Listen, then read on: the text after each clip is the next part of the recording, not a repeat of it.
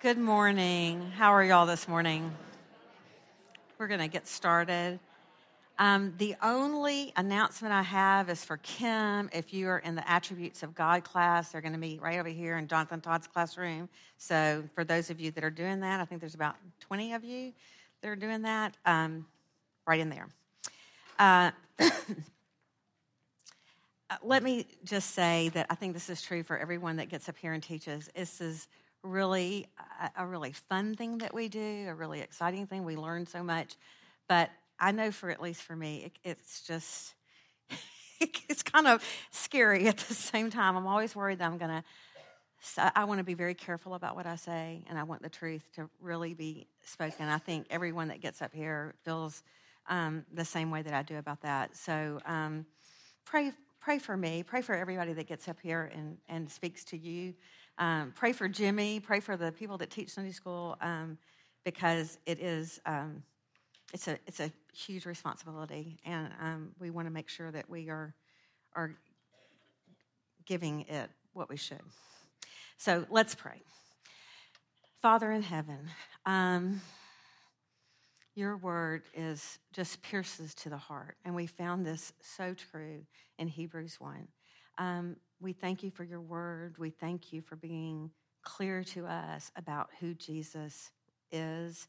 Um, I ask that the truth would be spoken and received here today. I ask that you be with me to calm my nerves and um, and Lord, I ask that you be with the women in this room that they would have hearts hearts to hear the truth. It's in Jesus' name I pray. Amen. Okay. Augustine said, the new is in the old concealed, and the old is in the new revealed. And I think we're going to find this to be very true as we study Hebrews today, especially on the hills of Leviticus. Um, last week, Sue did such a great job introducing Hebrews to us. And one of the things that she talked about was the audience to whom Hebrews was written. And I want us to do a kind of little quick refresh on that um, because while this particular chapter didn't have a whole lot of hard sayings in it, we're going to get to some information in the future that is going to be hard if you do not really grasp this thought. The first thing, which is pretty clear, is that the Hebrews was written to a group of Christians that, was, that were formerly Jews. But there is something else that Sue taught, and I want us to think about it for a minute. Have you ever heard the terms the visible or the invisible church?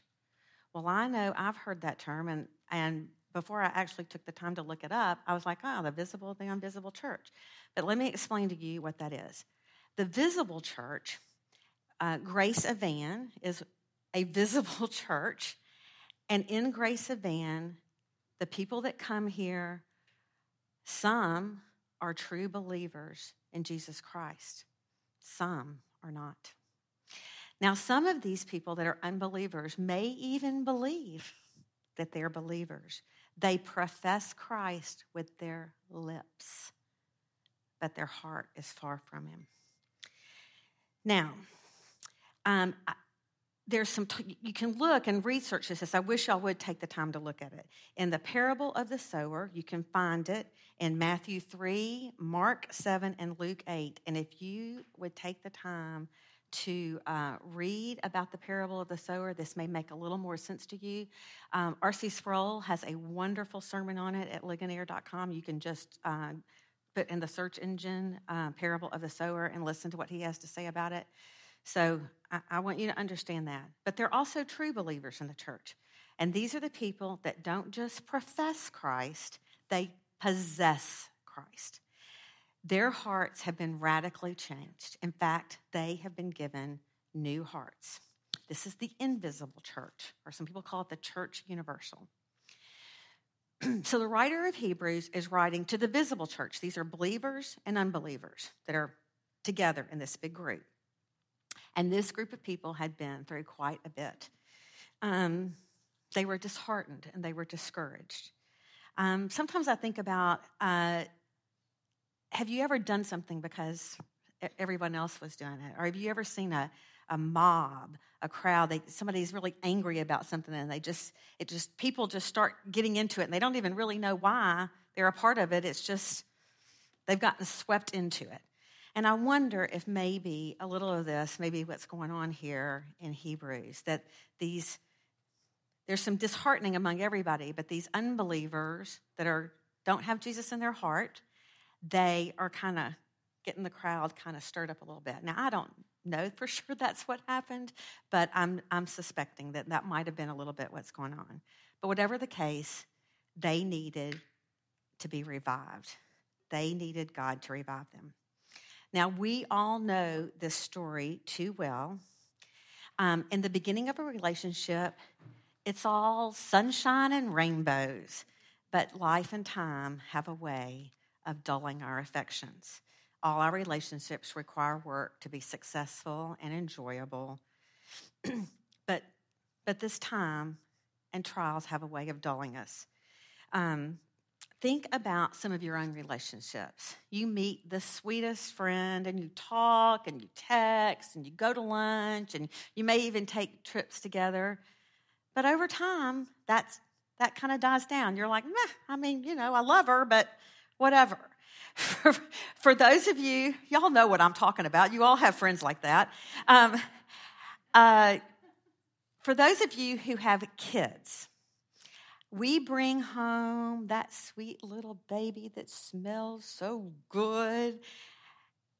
But a lack of sleep and constant feedings and hormone fluctuations, and in the later years, toddlerhood, and even later, teenagers, and even later, trying to be the parent of an adult child can take its toll on your relationship with your kids for those of you who've ever been in love, you know how this goes. You wanted to spend every minute together. Nothing was too dull or boring. It was a really, I do anything for you mentality. When my husband and I were dating, I don't have very good depth perception. So for me to play a sport like tennis or golf is pretty impossible um, because I just miss the ball. My you know, I swing a golf club and it's not anywhere near the ball.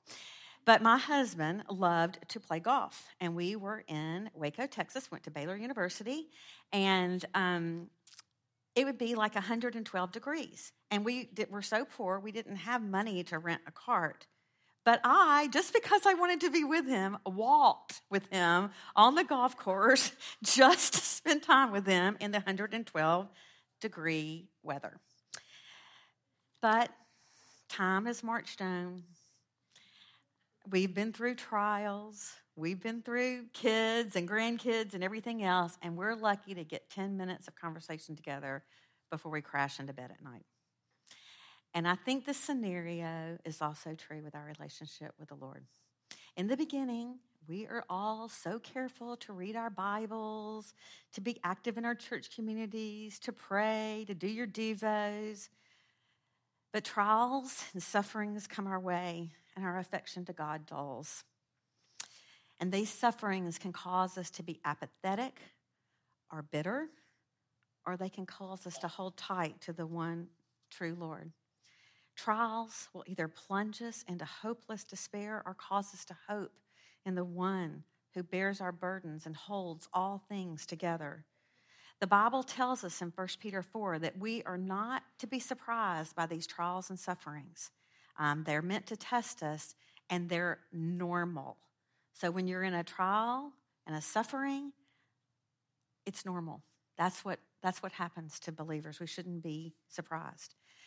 But Christ also says, Come, Come to me, all who are weary and heavy laden, and I will give you rest. And if anyone is thirsty, come, come to me and drink. Whoever believes in me, as scripture has said, out of his heart will flow rivers of living waters.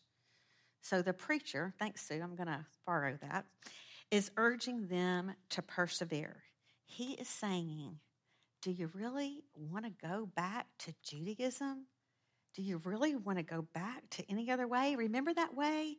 You know, the one with demands you couldn't meet and a curse you couldn't bear? You have Christ. Galatians tells us that Christ redeemed us from the curse of the law by becoming a curse for us. You have Christ who is above all things. I'm going to read Colossians 1:15 through I can't remember what it is now and you read part of this if you did the cross references you read part of this but I really want you to take this into your heart and mind today and this is really a companion passage to this to Hebrews 1. He, Christ, has delivered you from the domain of darkness and transferred us to the kingdom of his beloved Son, in whom we have redemption, the forgiveness of sins. He is the image of the invisible God, the firstborn of all creation. For by him all things were created in heaven and on earth, visible and invisible, whether thrones or dominions or rulers or authorities, all things were created through him and for him. And he is before all things, and in him all things hold together. He is the head of the body, the church. He is the beginning, the firstborn from the dead, that everything, that in everything he might be preeminent. For in him all the fullness of God was pleased to dwell. All of this is for you to possess. This is what he's saying to these, these Hebrews. Do you really want to go back I can't help but think about the Israelites when they've just been um, delivered from their 400 years of slavery in Egypt. Um, you're going to remember this story. I'm going to tell you in a very brief way. God sent Moses, and then he sent the plagues, and then God passed over them instead of killing their firstborn. Then he led them out of Egypt, and then he appeared to them by pillars of cloud and fire to guide them.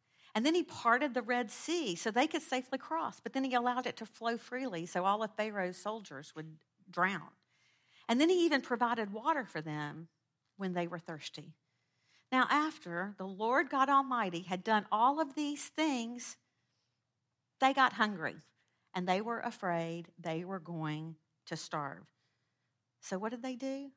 They begged to go back to Egypt, you know, because it was so great there. That's what they wanted to do. They wanted to go back to Egypt.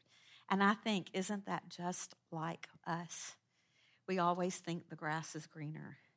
When life gets difficult, we think maybe, maybe if we just went back to our old ways, our old beliefs, our old worldview, well, maybe everything would just be sunshine and rainbows. We become so concerned about our physical and emotional being that we put our, put our spiritual life in jeopardy and we have it backwards. If we were more diligent with our spiritual health, we would be way less concerned about the as- other aspects of our life because guess what? We would know deep in our hearts that the all knowing, all powerful King of King, Lord of Lords was in complete control of our lives. We need to preach this to ourselves every day. Because if we did, I'm going to date myself here, we would not be like the urban cowboy and go looking for love in all the wrong places. if you don't know what that is, Google it. so, God, in His faithfulness, sends us this letter, and it does. It does go straight to the heart. He says, I have spoken to you in many ways in the past, but now I'm speaking to you through my Son. This holy, most powerful, sovereign God is speaking to us. And as um, Sue pointed out, that is pretty glorious. So, his, who is this Son? He is God. He is the creator of the world, the radiance of God's glory, the exact imprint of his nature. Not too long ago, one of my grandsons was practicing the catechism with his mom. Who made you? God. Why did God make you? For his own glory. Mom, what is God's glory? Crickets. Hmm. I, am not sure. Let me think about it. My phone rings. Mom, what, what is God's glory? Crickets. Hmm. I'm not sure. Let me think about it. So I have. And let me add as a side note here that the deep things of God do not come to us easily. We must do more than our checklist of Bible reading and praying, etc. if we want to know in our hearts the profound things of God, we have to get out of the shallows and dive into the deep. Sinclair Ferguson says, We are to work at Bible study. The scriptures do not disclose their riches to lazy hearts and minds. I say this as a reminder to us all because I've read about the glory, about the glory of God about a million times. It's mentioned more than 500 times in the Bible in all of its forms.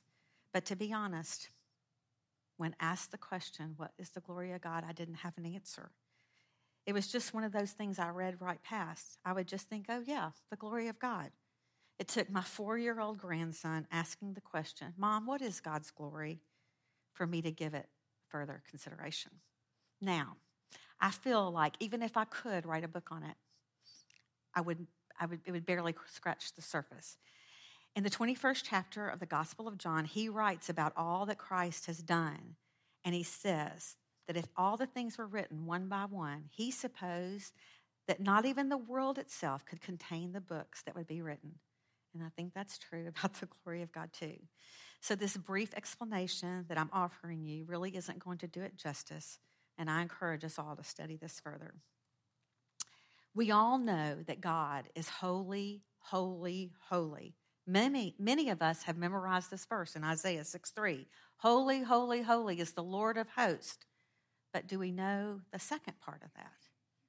The second part it is, of it is the whole earth is full of his glory. Holy, holy, holy is the Lord of hosts, and the whole earth is full of his glory. God's glory is his holiness made ineradicably evident. His infinite beauty, majesty, perfection are all on display. The Psalms tell us that the heavens declare the glory of God and the sky above proclaims his handiwork. And John tells us that the Word became flesh and dwelt among us, and we saw his glory glory as of the only begotten from the Father, full of grace and truth. Jesus is the supreme declaration of the glory of God. He is the exact imprint of his nature. God incarnate, Emmanuel, God with us. So that is the magnificent, glorious description of who Jesus is. I'm going to talk a little bit about what he does here in Hebrews. He upholds the universe by the word of his power. The one who created the world, the one who has no beginning and no end, is the one who sustains it. One word spoken, one word not spoken, and the world would cease to exist. Our very existence depends on Christ. Our every breath, every molecule, the weather, every joy, every sorrow is in his hands. And there is none more powerful, none kinder or smarter. He is wiser than Solomon, greater than Abraham, Moses, or David. And there is not an IQ test in the world that could begin to measure his intelligence. That is who your sustainer is. When one of my daughters was about 21, she came to me and she asked me if she could do something. I don't remember what it was. But whatever it was, I was like, I, I don't think so. That doesn't sound good. I don't think so. And um, she replied to me that now that she was an adult, she could do anything that she pleased. And I said, hmm, okay, that's fine. Um, but remember, your dad and I own your car. We pay your phone bill and your tuition and your insurance. We buy your clothes. So you go ahead. You go ahead and do whatever it is you want to. But remember, now you get to do all those things that we did. Um, we'll get the car and the phone, and you can pay your rent and tuition. And because we're so nice, you can keep all your clothes. But um, anything, anything new is on you. Needless to say, that that was um, that realization was a big wake up call to her. Her existence, as she knew it, depended on her dad and I. Our existence, whether we acknowledge it or not, depends on Christ. And I find this both supremely comforting and terrifying at the same time. Okay, let's look at one more thing he does. He makes purification for sins. Sin. Mm.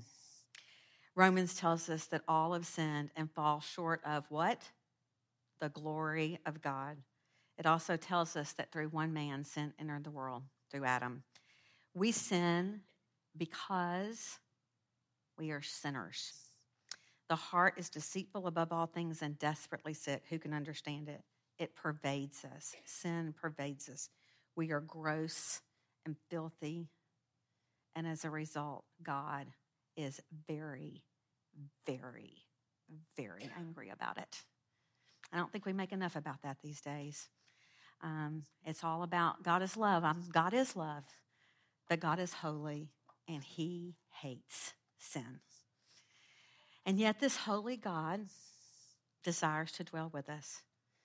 Those of you who've studied Leviticus will remember all the priests, all the things the priests had to do to make atonement for sin. I mean, it was a big, bloody mess all day long, day in and day out. It never ended, it was incessant. But now, now, Christ, now the perfect Lamb was made the sacrifice by the shedding of his own blood for his own people. The atoning, purifying work of Christ was accomplished by his life and death, and it is finished, he cried on the cross. He had left his position in heaven to be our lamb without blemish. The king became the servant. He who knew no sin, there was never an unkindness or lie or malicious thought about him. He never had to make excuses for his bad behavior. He didn't have any. The perfect lamb was the perfect lamb because he lived perfectly. And though he had no sins to atone for himself, he, in all of his glory, became the sin bearer for us. The just became the justifier. And after all of this was accomplished, once and for all, never again, he sat right down at the majesty on high. When Jimmy preached on Hebrews 1, and this has been uh, maybe a couple of years ago, and believe me, I didn't remember it. I had to go back and listen to it. Um, there was no place for priests to sit in the tabernacle. He talked about how there was no place for a priest to sit in the tabernacle or temple because their work was never finished. And there is no place in Scripture where angels sit. In fact, in Hebrews, it is written that God never said to any one of the angels, Sit at my right hand. Um, in Revelation, we find angels standing around the throne and bowing to God, but never sitting. There is only one worthy to sit down at the right hand of God, and that is Christ. He is the final authority, the final say. Remember the comes I talked to you about earlier? Come if you're weary or come if you're thirsty? Well, here's one more. Isaiah 118. Come now, let us reason together, says the Lord. Though your sins be like scarlet, they shall be white as snow. And honestly, I can't think of anything more beautiful than that. Let's pray. Father, the King of kings, immortal, holy, invisible. Father, we give you the glory and honor forever and ever. We thank you for your word. We thank you that you are so clear about who Christ is and what he has done. And may this pierce our hearts and cause us to go out and live in a way that would be pleasing to you. It's in Christ's name I pray. Amen.